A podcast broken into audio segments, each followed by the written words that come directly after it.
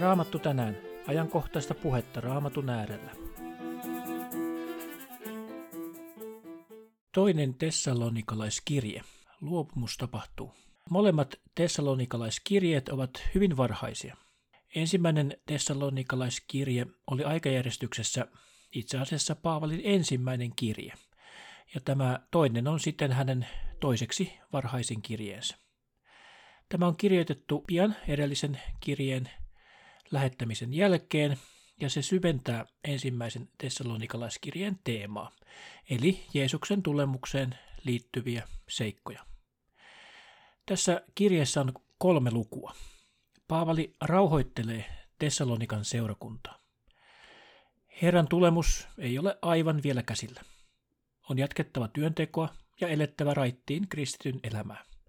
Jeesuksen tulemusta on odotettava kärsivällisesti. Ensimmäisen tessalonikalaiskirjeen jälkeen Paavali on saanut uusia tietoja seurakunnasta. Se elää yhä ahdingossa, mutta lisäksi levottomuus on seurakunnan keskuudessa lisääntynyt. Iloinen Jeesuksen tulemuksen odotus on vaihtunut ahdistukseksi. Jotkut ovat ilmeisesti levittäneet väitettä, että Herran päivä on aivan juuri käsillä. Paavali rauhoittaa nyt seurakuntaa. Herra on vahvistava tessalonikalaisia ja varjelee heidät pahasta. Tämä kirja voidaan jaotella esimerkiksi viiteen osaan. Ensinnä kaksi ensimmäistä jaetta sisältävät alkutervehdyksen seurakuntalaisille. Sitten luvun yksi jakeesta kolme, luvun yksi loppuun, kerrotaan niistä ahdistuksista, jotka enteilevät Herran tulemusta. Luvussa kaksi jakeesta 1-12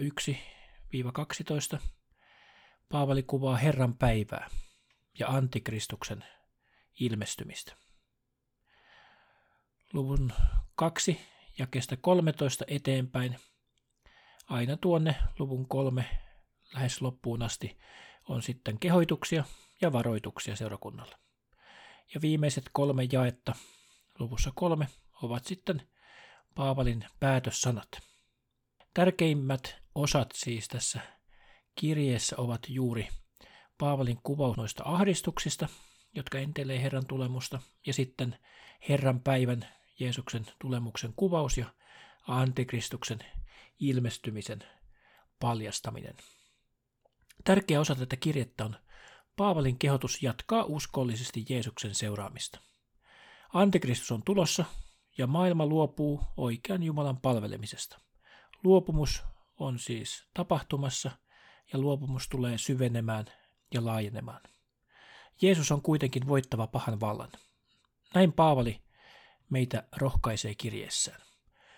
Älkää antako kenenkään vietellä itseänne millään tavalla, sillä se päivä ei tule ennen kuin luopumus ensin tapahtuu ja laittomuuden ihminen ilmestyy, kadotuksen lapsi, tuo vastustaja, joka korottaa itsensä yli kaiken, mitä jumalaksi tai jumaloitavaksi kutsutaan, niin että hän asettuu Jumalan temppeliin ja julistaa olevansa Jumala. Tässä Paavali kuvaa antikristuksen ilmestymistä. Paavali jatkaa luvussa kaksi jakesta kolme eteenpäin. Ettekö muista, että minä, kun vielä olin teidän tykönänne, sanoin tämän teille. Ja nyt te tiedätte, mikä pidättää, niin että hän vasta ajallansa ilmestyy. Sillä laittomuuden salaisuus on jo vaikuttamassa. Jahka vain tulee tieltä poistetuksi se, joka nyt vielä pidättää. Niin silloin ilmestyy laiton, jonka Herra Jeesus on surmaava suunsa henkäyksellä ja tuhoava tulemuksensa ilmestyksellä. Tuo, jonka tulemus tapahtuu saatanan vaikutuksesta valheen kaikella voimalla ja tunnusteoilla ja ihmeillä ja kaikilla vääryyden viettelyksillä, niille, jotka joutuvat karotukseen, sen tähden etteivät ottaneet vastaan rakkautta totuuteen, voidaksensa pelastua.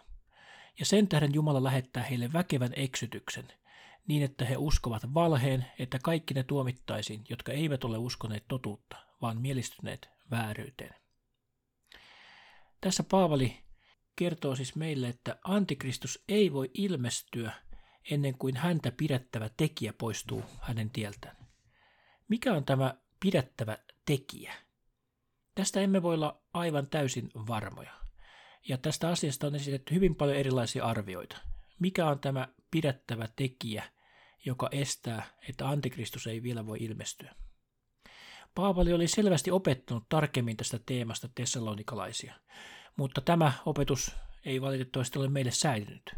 On ehdotettu esimerkiksi yhteiskunnan lakeja ja yleistä järjestystä, jotka estää antikristuksen valtaan nousun. Paavali puhuu tässä kuitenkin estävästä voimasta, eli hän puhuu tästä sekä asiana että toisaalta ikään kuin myös persoonana.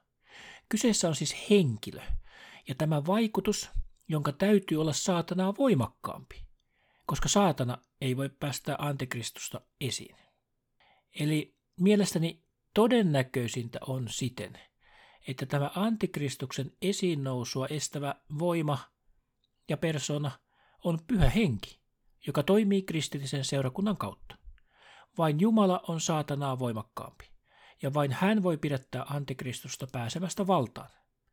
Kun seurakunta temmataan ylös Karitsan häihin ja pyhä henki lakkaa toimimasta tämän morsiusseurakunnan välityksellä, silloin pidättävä tekijä on poistettu ja laittomuus ja antikristus pääsevät valtaan.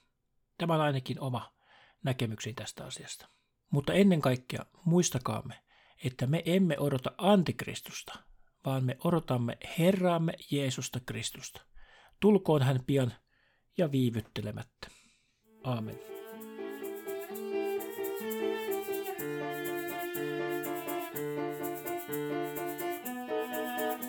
Maranata, Herramme tulee. Herran Jeesuksen armo olkoon teidän kanssanne.